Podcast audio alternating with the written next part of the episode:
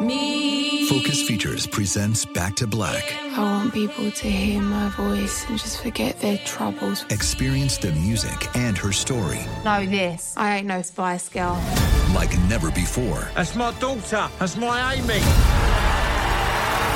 on the big screen. I want to be remembered for just being me. Amy Winehouse, Back to Black, directed by Sam Taylor Johnson. Rated R, under 17, not a minute without parent. Only in theaters May 17th. Bean Dad, The Dress, 30 to 50 Feral Hogs. If you knew what any of those were, you spend too much time online. And hey, I do too. 16th Minute of Fame is a new weekly podcast hosted by me, Jamie Loftus. And every week we take a closer look at an internet character of the day. Who are they? What made them so notorious? How did the internet or the algorithm choose them? And what does a person do when they're suddenly confronted with more attention than the human psyche can handle? Listen to 16th Minute of Fame on the iHeartRadio app, Apple Podcasts, or wherever you get your podcasts. Bring a little optimism into your life with The Bright Side, a new kind of daily podcast from Hello Sunshine, hosted by me, Danielle Robay. And me, Simone Boyce. Every weekday, we're bringing you conversations about culture, the latest trends, inspiration, and so much more. I am so excited about this podcast, The Bright Side. You guys are giving people a chance to shine a light on their lives, shine a light on a little advice that they want to share. Listen to The Bright Side on America's number one podcast network, iHeart. Open your free iHeart app and search The Bright Side. On the Bechdel cast, the questions asked if movies have women in them. Are all their discussions just boyfriends and husbands, or do they have individualism? The patriarchy's effing vast. Start changing it with the Bechdel cast.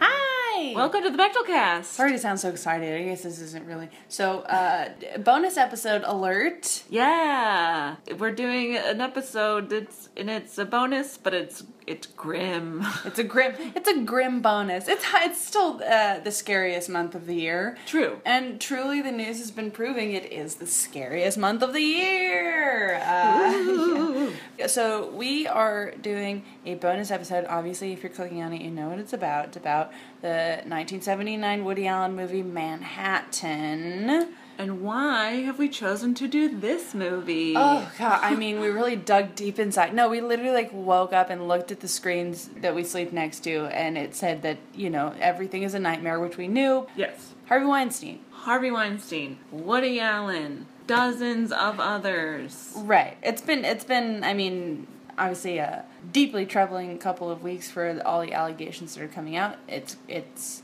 very positive that they're being brought out to the world, but it's hard.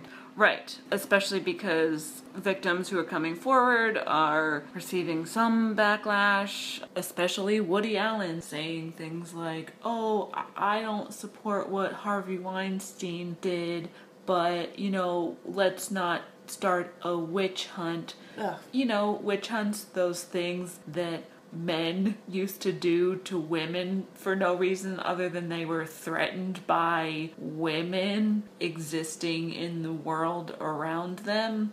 Right. So we thought it would be perhaps useful to look back on an example of a very predatory movie made by an allegedly very predatory person and talk about it because it, it is wild watching this movie now. It came out, what, 38 years ago now.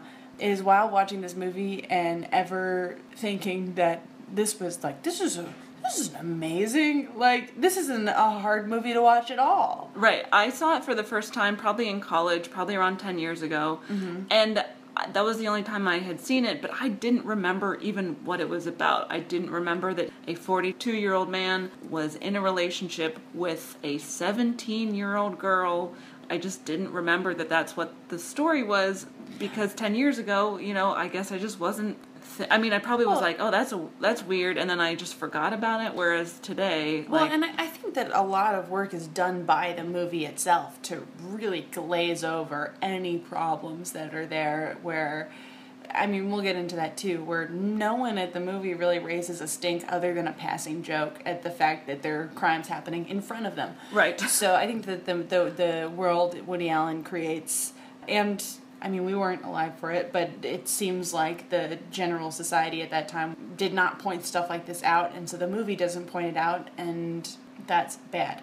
I first saw this movie in college as well, but it did bother me quite a bit because uh, I, I saw this movie. This would have been late 2013, which is when allegations about Woody Allen were first starting to surface. It like really exploded in early 2014, but late 2013 there was rumblings, and I had to take a class to graduate school, and so I ended up having to take this class about Charlie Kaufman, Woody Allen, and Billy Wilder films. So we had to watch a lot of Woody Allen films, and I recall not liking them, not doing well in the class, and getting tr- in trouble for specifically being like, "This is gross. Why is he fucking a kid?" Like that in particular got me in trouble in that class. See, I so I took a directing class because you know I did go to film school twice. Hot brag. Uh, and I was given like the script to a scene in Manhattan to be like, okay, let's see how you would direct this. And it's the scene between Woody Allen's character and Tracy's character, the 17 year old girl. No kidding. Whoa. The one where they're in bed and he has just moved into his new apartment and he's Oh. talking about like the water being brown and the the noises from the his neighbors and stuff like that. Yeah. And like at the time I was just like, "Oh, okay, I'll just direct this scene." Like it didn't really occur to me like how gross and problematic the, and that was a Right. school assignment. Like I had to That's make- crazy. yeah. I mean, it was like, yeah, I, I had. What was my professor thinking? I had literally had no choice but to watch these Woody, or I couldn't graduate. Like Yeah. it's just great. And also, I, I not to say this was a benefit in any way, but I, I was armed with a lot of a lot more information in late 2013 of like. This guy was basically being. I mean, not that there was no way to tell, as he had already married his daughter, uh, uh, but there there were serious allegations coming out, and it just felt wrong to be idolizing this work in any way, especially when it's just like he he it's wow he really is just laying it out in front of you of like I'm a predator, I fuck kids, I did like you're just like oh He's unapologetic about it, and it's nuts. Not even unapologetic like he's victimizing himself Right. about like it's just in, okay so let's talk about the movie Yes. Manhattan comes out in 1979 after Annie Hall, after he's sort of said that I guess we're doing this now, you know. we're watching Woody Allen do the same fucking thing 95 times. Great. Yeah, I'll do the recap.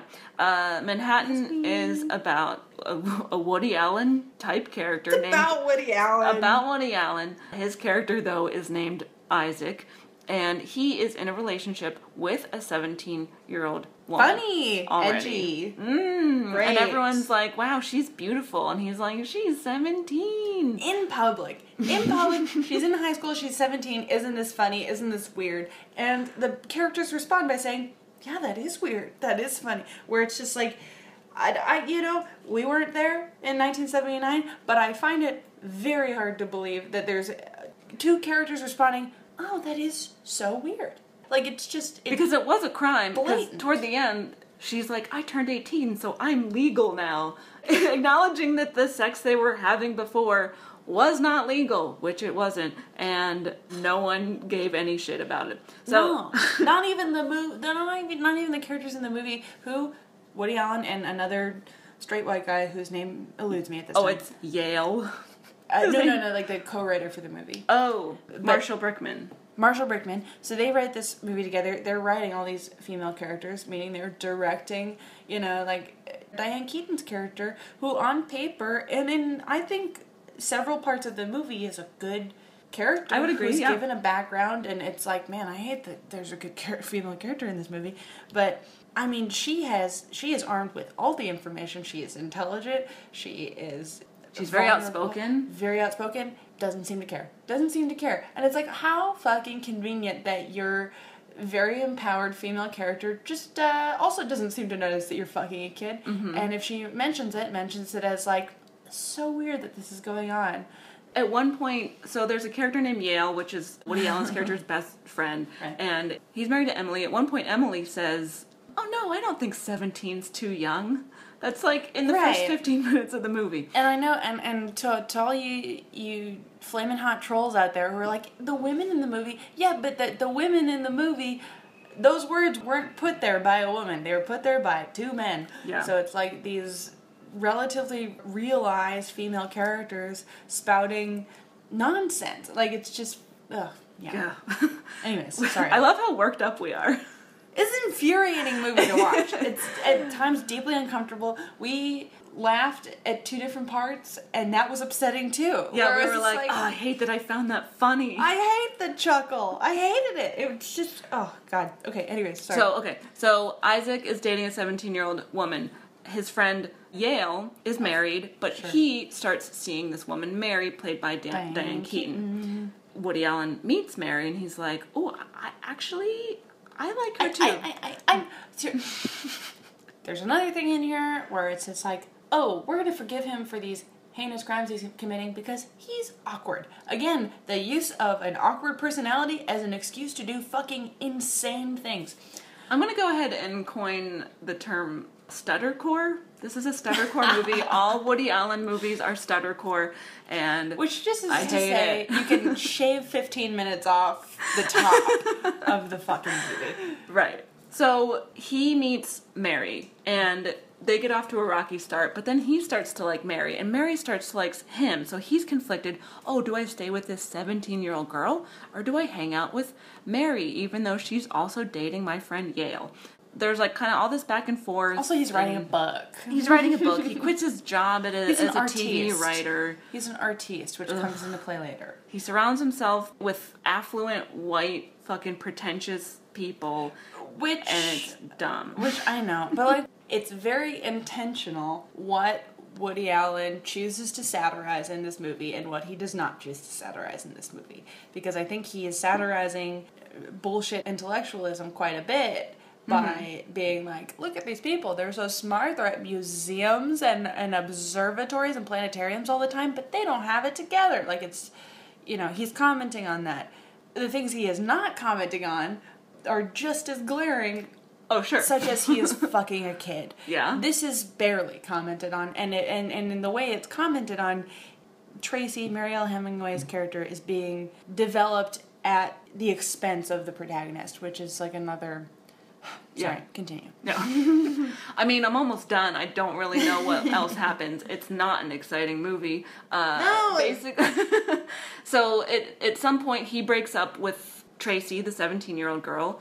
He starts to go in sort of full force with Mary and their relationship. And then Mary, meanwhile, is like, actually, I think I still love Yale. So she and Yale kind of get back together. And then Woody Allen's character is like, hmm, well, I- I'm lonely, so I Guess I better, better go, go back to this the girl, to the child. But here's the twist: she's not a child now. she's 18, Fucking so she's crazy. legal. Fucking crazy. Having gaslit her throughout the entire movie because she's like, I might want to go and study in London. And he's like, Yeah, you should. Actually, we probably shouldn't be together. You're Mm. young, but like not to any point where he's gonna really do anything about it. And then at the end, she's like, Okay, I'm gonna go to London like you said I should. And he's like, Actually, Wait, no, I'm don't. lonely now." Now I don't have anyone to validate me. And then she, you know, but what what does six months matter if we're in love? Which is, you know, a very eighteen year old thing to say. Mm-hmm. And it ends with him like smiling and be like, "Oh yeah, Hmm. maybe that." There's no, there's never even the looming threat of a consequence for treating this situation the way he does for committing a crime over and over and over. It's openly discussed between the two characters. You can't even call it an open secret. It's not a secret. He's taking her out in public. Yeah. We, we don't know that much about her parents or or, or were I would say nothing. We know nothing. We I really know nothing about her character apart from her age and that she apparently is interested in acting and Right. going abroad to study that. Right. and she, you know, goes to high school. This this trope we've talked about before, and it applies more to sci-fi characters generally. But I did want to bring up the "born sexy yesterday" Oh, trope, yeah. and that with Tracy and Isaac, it's like this the dynamic. And what we sort of are led to believe is appealing about it for Isaac is that he's teaching this girl. He's teaching her intellectually. He's teaching her, teaching her. He's raping her, but he's Yeah. teaching her sexually, or that's his impression, or Right. whatever. Just the fact that there's there's no point in the movie where it's brought up as anything but a funny thing. It is never addressed as a crime. It's indirectly addressed as a crime where it's a joke that she's legal now Right. and there's no there's no threat that he'll he will receive any punishment and in fact he doesn't and he still hasn't so great for woody allen fuck off I was at a bar last night and Brag. I was like, yeah, brag. and I was like, oh, sorry I'm late. I had to watch Manhattan. We're doing it tomorrow on my podcast.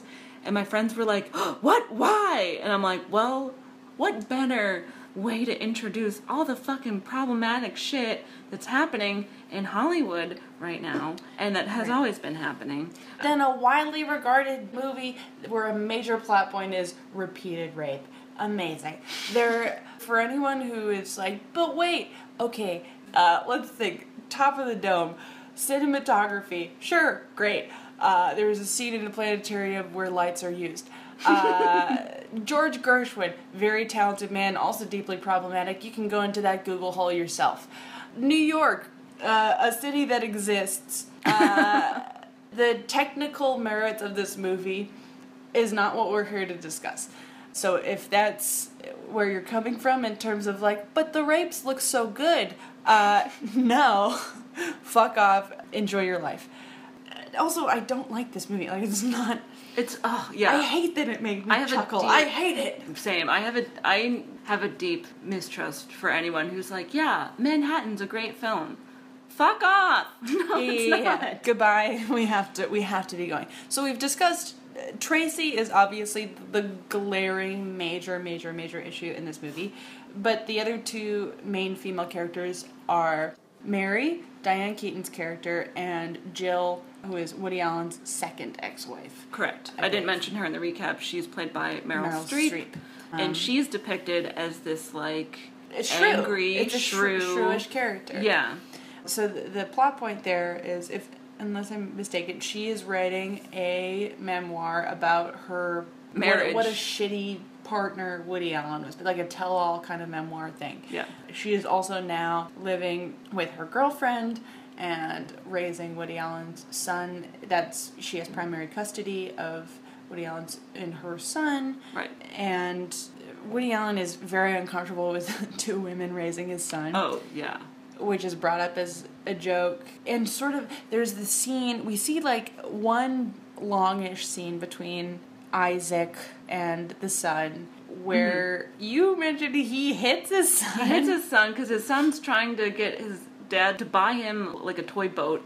and he's pointing to the bigger, more expensive one, and then Woody Allen just like strikes him in the his head. son. So there's that, and then in the next cut, they're at some sort of It's a restaurant. restaurant, Mhm. and Isaac is saying like, "Oh, we could like," you know, basically presents his son with like, "I know you're being raised by two women." But don't forget about toxic masculinity.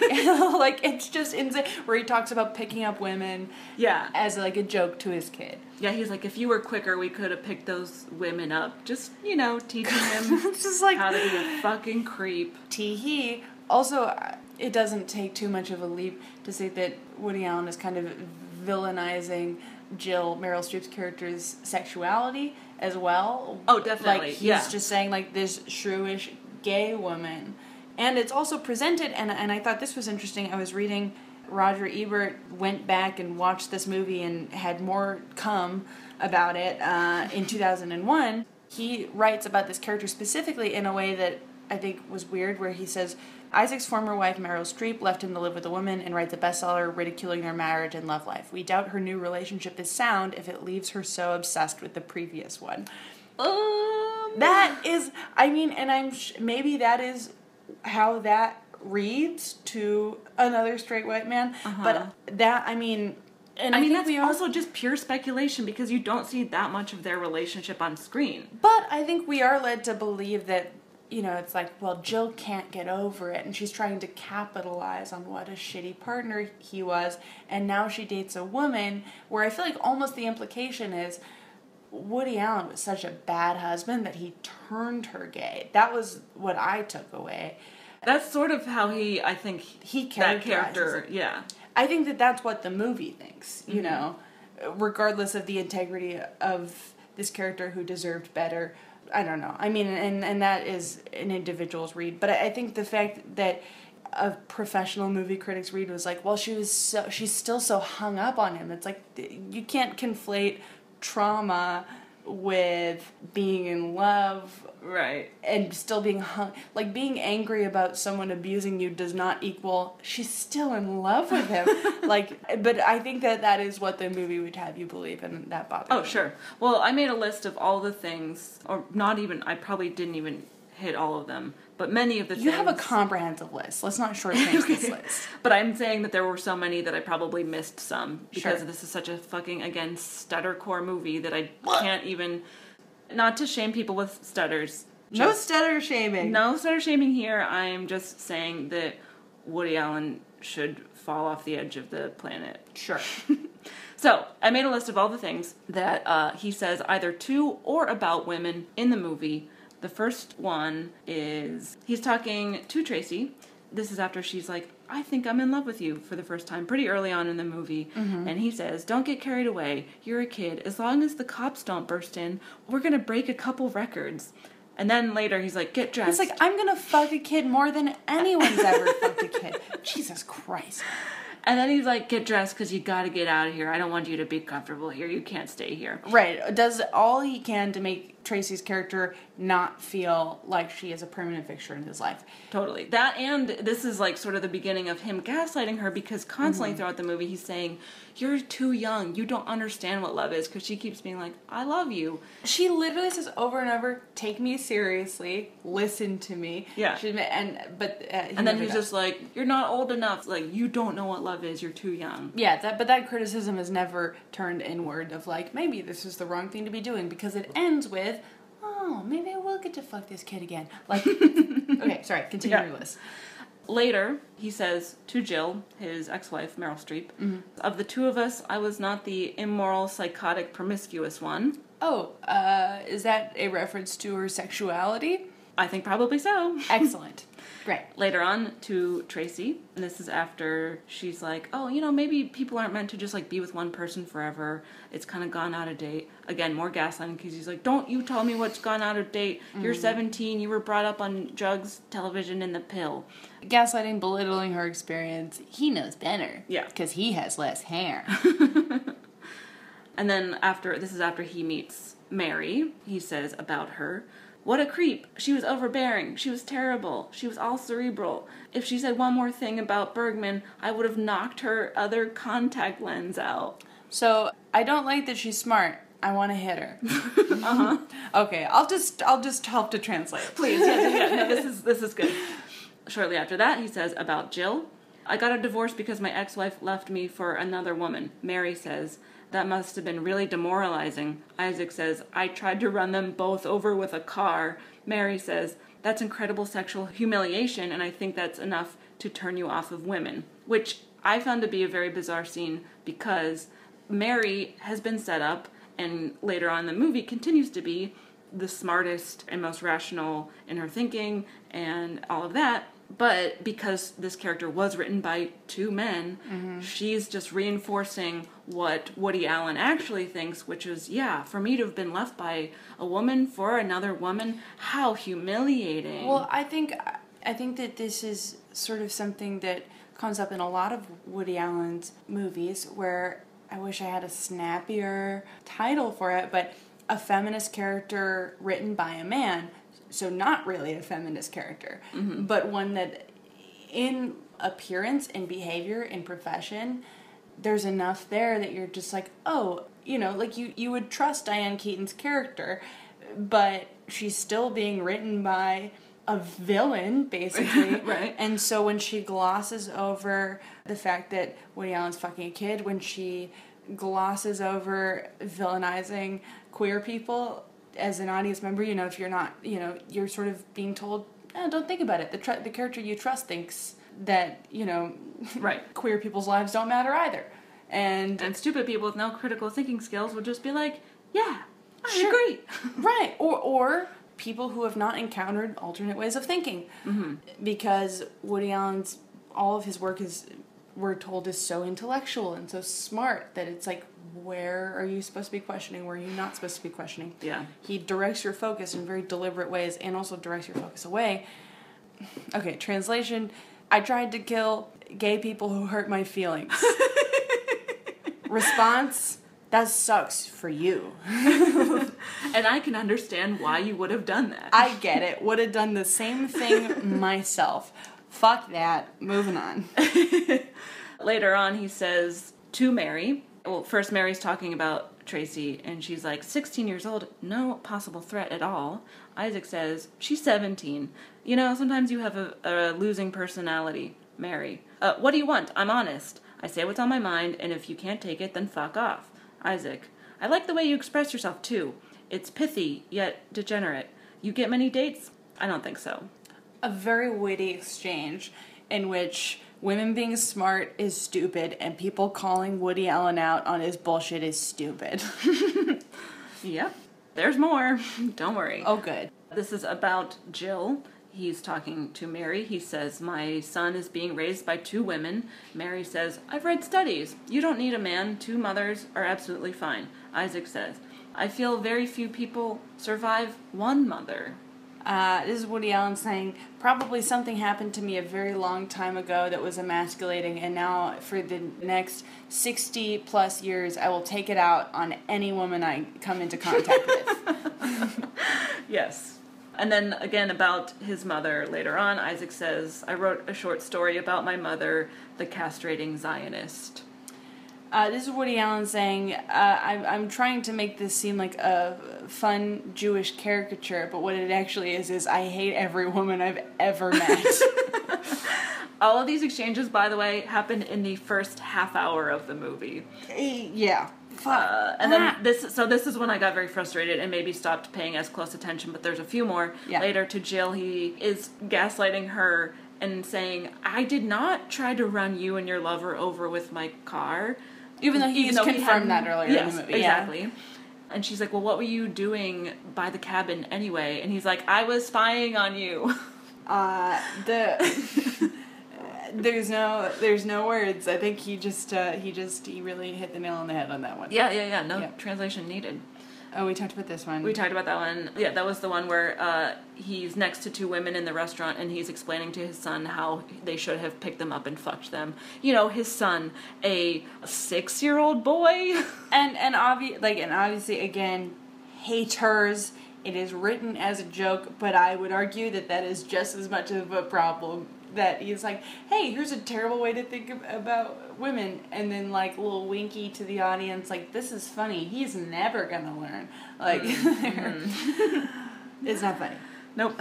And then uh, later on to Jill, this is after her book has come out about their relationship. He opens the door and says, I came here to strangle you. well sure very funny great joke Ah! Um, so the three main characters, Tracy is just total like we. You're you're right. I didn't even realize how little we know about her, other than she. And she sometimes has exams. which we which we are to believe. You know, probably Woody Allen's character doesn't know a lot about her either, because they don't discuss parts of her life very often. It's Or- almost like he's never asked.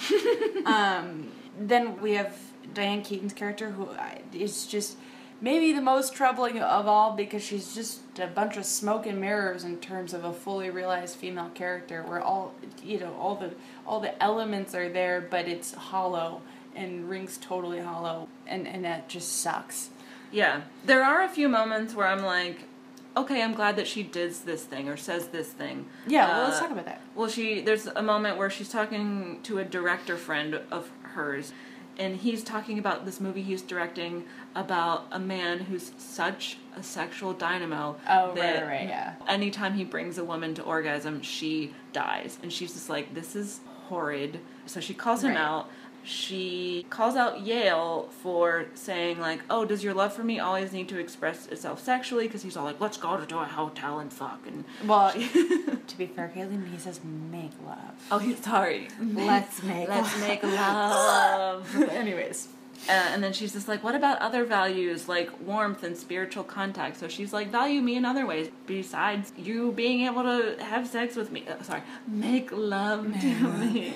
But again, I I feel these like which I agree that like her character is right in in all of these issues, but even though she sees the more aggressive behavior of men as something she doesn't want to deal with, the world totally writes out any of the predatory behaviors with the person that she, you know, with Woody Allen's character, where, okay, so this character is written to see very aggressive masculinity, you know, where it's like when I fuck a woman, she comes so hard she dies.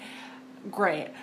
But that, but there's a total blind spot set up for that same character of someone she's close to fucking a kid. You know, like it- Yeah. it's just and that and that's what's troubling to me about it is with this and I and I think it extends to a lot of like Woody Allen's female characters, even the very well written ones or the ones that are, you know, hailed as well written.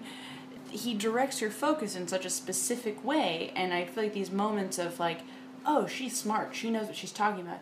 They're put there very deliberately for for the sake of the story in the movie, but also so that you notice less when she's ignoring things mm-hmm. and and That and her whole pursuit. I mean, she's working on things professionally. She's a journalist. We know what she does for a living. That's good.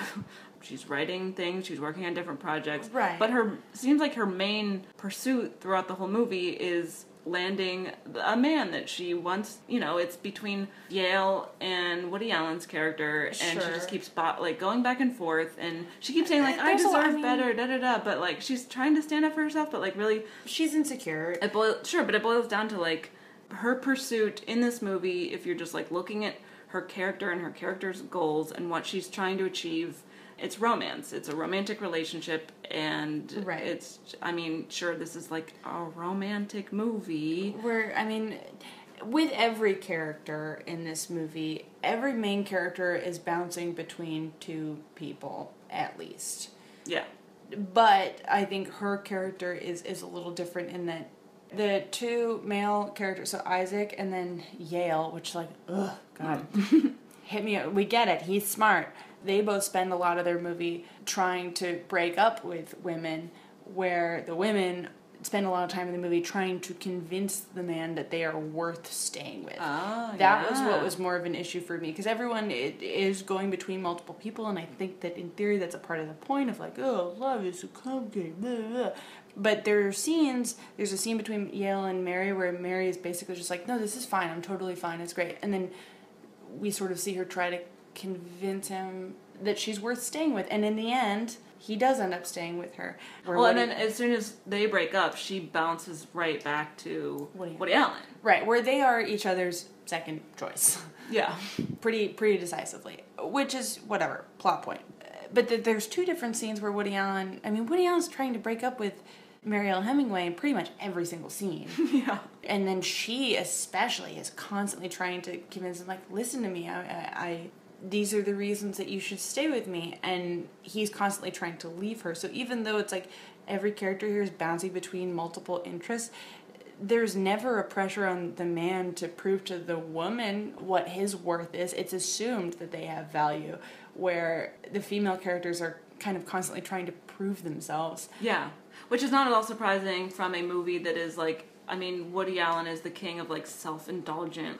I'm the writer, director, actor, hero of my own stories every single time, and he makes a point Right. to say like several times, and I, uh, sure you could argue that these are like, these are the jokes, but he's like, look how good I am at fucking. His character says it in this movie, and I'd imagine I think it's a joke if Ryan Gosling says it. It's not a joke if it's clearly like, you know, not a stereotypically alpha male is constantly like it just doesn't read, especially if you're writing those lines for yourself. Right. Like it's a joke if someone writes that line for Woody Allen, maybe. Mm-hmm. And there's also a few different. There's like a, that scene with Mary where she's like, "You have a pretty good sense of humor." He's like, "Well, you don't have to tell me that. I know that." Oh right, he's like, I make a fucking living off it, you dumb idiot. right, right, right. And it's like, but yeah. So, anyways, do you want to fuck me? Like, there's just like, I'm great at fucking too. Yeah, there's no pressure on the male characters to prove themselves really in any regard. Excellent point. And there's no consequences presented to them except that they won't get fucked. Those are the only consequences. Right. There's no uh well, there's a joke about going to jail, but that's never never a present threat. Another female character I wanted to talk about who doesn't get much screen time at all, but Emily Yale's wife. Right. yes. Basically, every time she's on screen, she's like, "How about we have kids?" So our whole whole thing is like, mm-hmm. "Let's have kids. I want to have kids." Which it's all women can think about. I mean, if a woman wants to have children, so much power to her. But when you write a female character that that is apparently the only thing on her mind, and we know virtually nothing else about that Well, character, And is also presented as this is why I want to leave this lady. Right. Because he's cheating on his wife with Diane Keaton's character. yeah, she's like nag, nag, nag, kids, kids, kids, and he's like, well, how about I go and fuck other women instead? Number one, sexist. Number two, bad writing. Which is how you could really characterize this whole movie if you wanted to. it's sexist and it is bad writing. Uh, do we have anything else to say about the movie? Another thing I wanted to talk about is how Manhattan and I would guess a lot of Woody Allen movies, based on the ones I've seen, are extremely white. Yeah. Woody Allen's characters always seem to be friends with only white people. There are no people of color with any, you know, significant screen time or story beats or lines of dialogue in this movie. I think you only see two people of color in the entire movie who are helping him move into his new apartment, but they don't have any lines or anything like that. Right. And Woody Allen is Jewish, so he's not, you know, your waspy Protestant Anglo Saxon type of white. And I want to acknowledge the persecution and prejudice that Jewish people have faced throughout history and also today. But the fact remains that Woody Allen has a habit of populating his movies with only white people, and it's especially crazy for this movie called Manhattan, set in Manhattan, New York City. Where are all the people of color? The other thing I wanted to bring up is the age gap that exists in this movie and then across most Hollywood movies. I mean, this one is egregious, but then I, I think is almost the only pro that we could say for the massive age gap between Tracy and Isaac is that at least it is pointed out. Mm-hmm. Where in most movies, I don't think it's even pointed out. You're yeah, absolutely right. So I'm taking some stats from an article from Vulture in 2013. I'm sure things have gotten better since then. They've then. gotten so much better. The the title of the article is Leading Men Age but Their Love Interests Don't, pointing out that like, you know, Hollywood stars who are men get older because that's how time works, but their female counterparts, the love interests of their characters, pretty much the same age, which tends to be late 20s, early to mid 30s. Um, Harrison Ford, he just starred in that new movie, Blade Runner for 2069. Uh, and there, yeah, I mean, it's just all these. Sorry, it took me a second to. I was just like, you know, maybe it notice. did hit. You know, maybe it did hit. what you said. and he's still allowed to star in movies. Get Harrison Ford out of movies. He's not allowed anymore. Get him out. I Retire, bitch. Harrison Ford, bitch, retire. I uh, I'm fine with Harrison Ford. Harrison Ford, bitch, retire. But he is listed in this article as someone who has love interests that do not get much older and that he usually has a pretty huge age gap with. The closest one, it seems, was when he was in Raiders of the Lost Ark. He was Mhm. 38. His love interest, Karen Allen, was 29. Harrison Ford, bitch, retire. a crazy age difference was when he was in Six Days, Seven Nights, and Anne Heche was 29 and he was 55. So he got older, his love interest was still in her late 20s. Other examples, ooh, so Johnny Depp is a heinous piece of shit, but. Yeah, Johnny Depp bitch retire. yeah, I Go- agree bitch, with that one. Literally go to jail. However, he is in one of my favorite movies, Chocolat. He is 37. I hate that Alfred Molina had to even meet him. I don't know if they have any. Do they have scenes together? Maybe they don't. I don't remember. We'll, we'll do it. We'll some point. rewatch it. Yeah.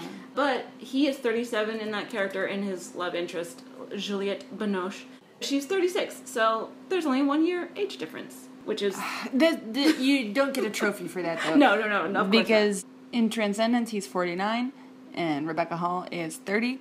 So that's you know full on. We're we're at daddy status at that point. yeah, totally.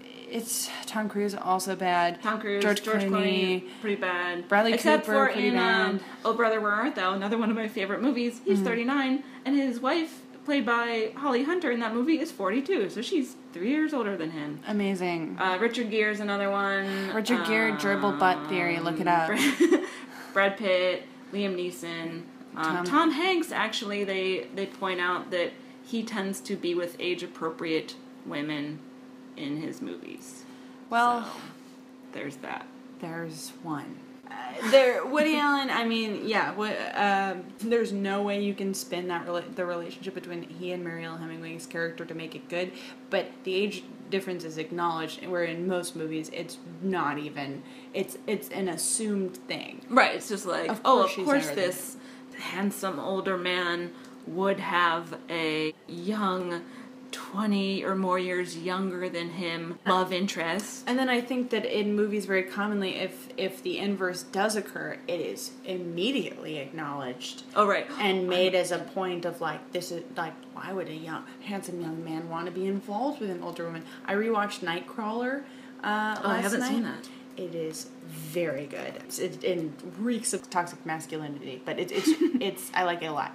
So Jake Gyllenhaal's character, who we're supposed to think is in his late twenties, early thirties, uh, is interested in Renee Russo's character, who's I think supposed to be in her forties or 50s mm-hmm. and he pursues her, and it's constantly their age difference is constantly brought up because she's like, oh. "Why would you want to be with me? I'm too old," and he's like, "I'm I'm secure enough to be with an older woman." Where that's never the issue in the inverse. Like a, a younger woman never has to say, "I'm secure enough with myself to be with an older man." It's just assumed that that it's gonna happen. Well, so okay, Cupid, you know, they do all their like analytics of dating patterns and Stealing, stuff yeah, like stealing that. our stealing our thoughts and feelings. and they compiled a graph. It's like, oh, a woman's age versus the age of the men she's attracted to. Mhm. And it's basically they tend to be attracted to men very close to their same age. It's generally like I mean, a direct uh, correlation. Old men are gross. I think not uh, True, because the- spinning the, any heads. The and this, of course, is you know very hetero. This is you know for hetero relationships. But a, a man's age versus the women he's attracted to is no matter how old he is. We don't crack twenty five. Yeah. we do not crack twenty five all the way up till age fifty. Yeah, 50, because they ask, what age of women are you most attracted to? And no matter how old a man is, they almost always kids. say either between 20 and 23. Pretty much fucking kids. Uh, Which- I can't. I guess I, am not allowed to say fifteen. So uh, twenty one. Just and it makes so uh, it, I, I wonder is this because men are conditioned to seeing depictions of older men in media with And I- younger women and also kind of a complete omission of any woman their age. Right, of course, yeah. Yeah. This is a thing we talk about a lot on the podcast where rarely do we see women on the screen who are, you know, 40s, 50s, 60s. So often, you know, women in movies are super young. The implication we can draw from that is no one wants to see an older woman on the screen, no one cares about their stories. And of course, that's not true, but we're conditioned to think that because we see so much, we consume so much media where women of a certain age are ignored. Ignored. Oh, well, this is deeply troubling. And to everyone who's like, oh, well, men are attracted to younger women because they have a biological imperative, because younger women are more fertile and they, they want to put babies in them. Fuck. We have population issues. Bitch, retire. Grow up. So basically, the point we want to make is that in recent days, weeks, a lot of women have come forward calling out different men specifically. So it started with Harvey Weinstein in this most recent sort of news cycle, uh, although At this know. point, I've honestly lost track. I believe the founder of Just for Laughs was forced out of his position. Ooh. Uh, the sitting CEO of Amazon Studios was pushed out of his position. It's interesting because it's like we have people like Woody Allen, like Johnny Depp, whose names are very recognizable to us. And then there are people whose names we don't know because they're Mm-hmm. manipulating behind the scenes, whose names are coming out as well. It's a lot. It's a ton. Screen Junkies, I don't know exactly who, but someone affiliated with Screen Junkies, several allegations brought against him. It's everywhere. It's everywhere. It's encouraging that women are coming forward and actions being taken against many of these people. Harvey Weinstein being fired, people losing their jobs and not being allowed to work in Hollywood anymore. Right. Um, And it- there's a lot of work left to do.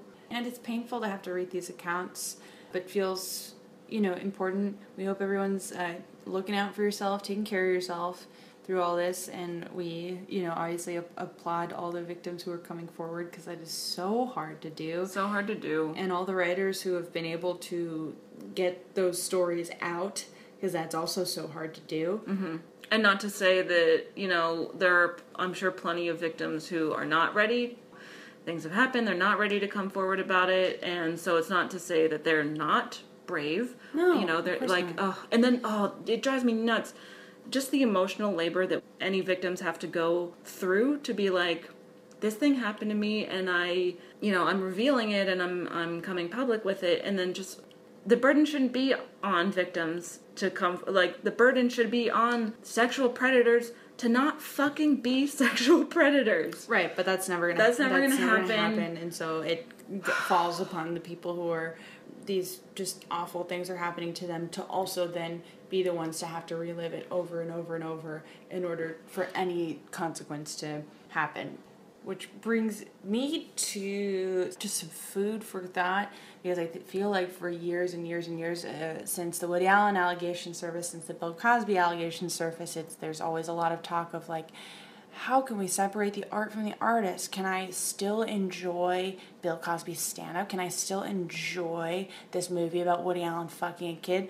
Honestly, and, and I have heard a lot of mostly men, some women, mostly men, explain to me their views on why they think that, you know, but I, I personally am at a point where I, I think separating art from artists at this point is just like a dangerous precedent to set. Agree. It allows predators to continue making art without consequence. We are not at a lack for artists in the world. There are a lot of artists with a lot of important things to say, and I think that saying that, you know, if you're an artist and a predator, you can't you can't. There are a lot of voices that need to be heard that will gladly occupy that space. Who aren't sexual predators. Who are not predators. Uh, there should be consequences for everyone. There's no way Woody Allen should be allowed to be making movies. Uh, there's no way that Bill Cosby should be on any stage at any time unless that stage is a court and he's being sent to jail. Don't see Louis C.K.'s new movie, which is the clearest homage to Manhattan that you will find. Just bad. Bad, bad, bad. Hey, Caitlin. Yes. Does Manhattan pass the Bechdel test? Uh, Manhattan does pass the Bechdel test. But it passes in the most disturbing exchange of all time. Yeah. So the scene, it's Mary, Isaac, Yale, and Tracy all walking down the street. Mary and Tracy, when they meet, they say like hi, hello. That barely counts as a conversation. Right. But then later on, Technically, yeah. later on, Mary says, "What do you do, Tracy?" Tracy says, "I go to high school." Hee hee ha ha ho Mary says, "Oh, really? So, you know, three adults and then one teenager are just hanging out." And Mary's like, "Hey, what do you do for a living?" and, um. and Tracy's like, "I study for my English fucking exams." Yeah, that. What a pass. Good for you. oh, well.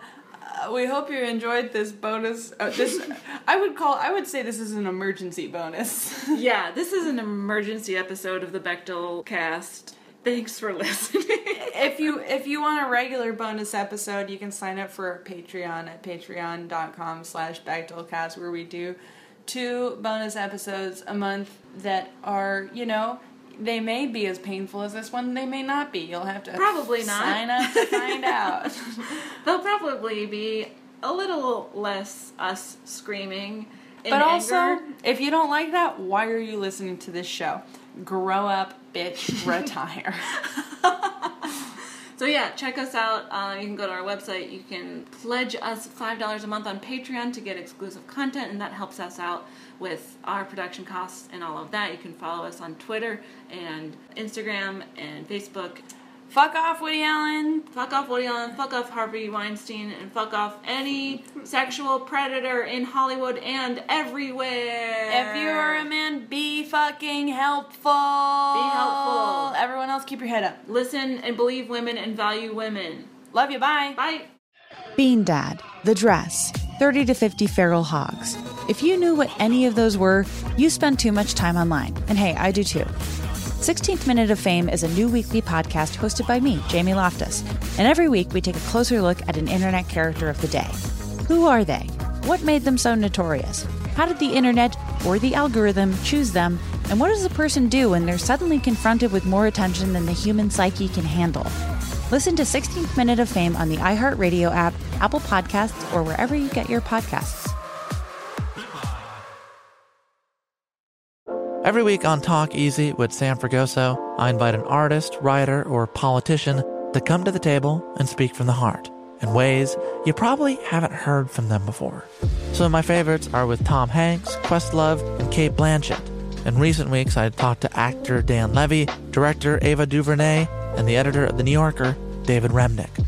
You can listen to Talk Easy on the iHeartRadio app, Apple Podcasts, or wherever you get your podcasts.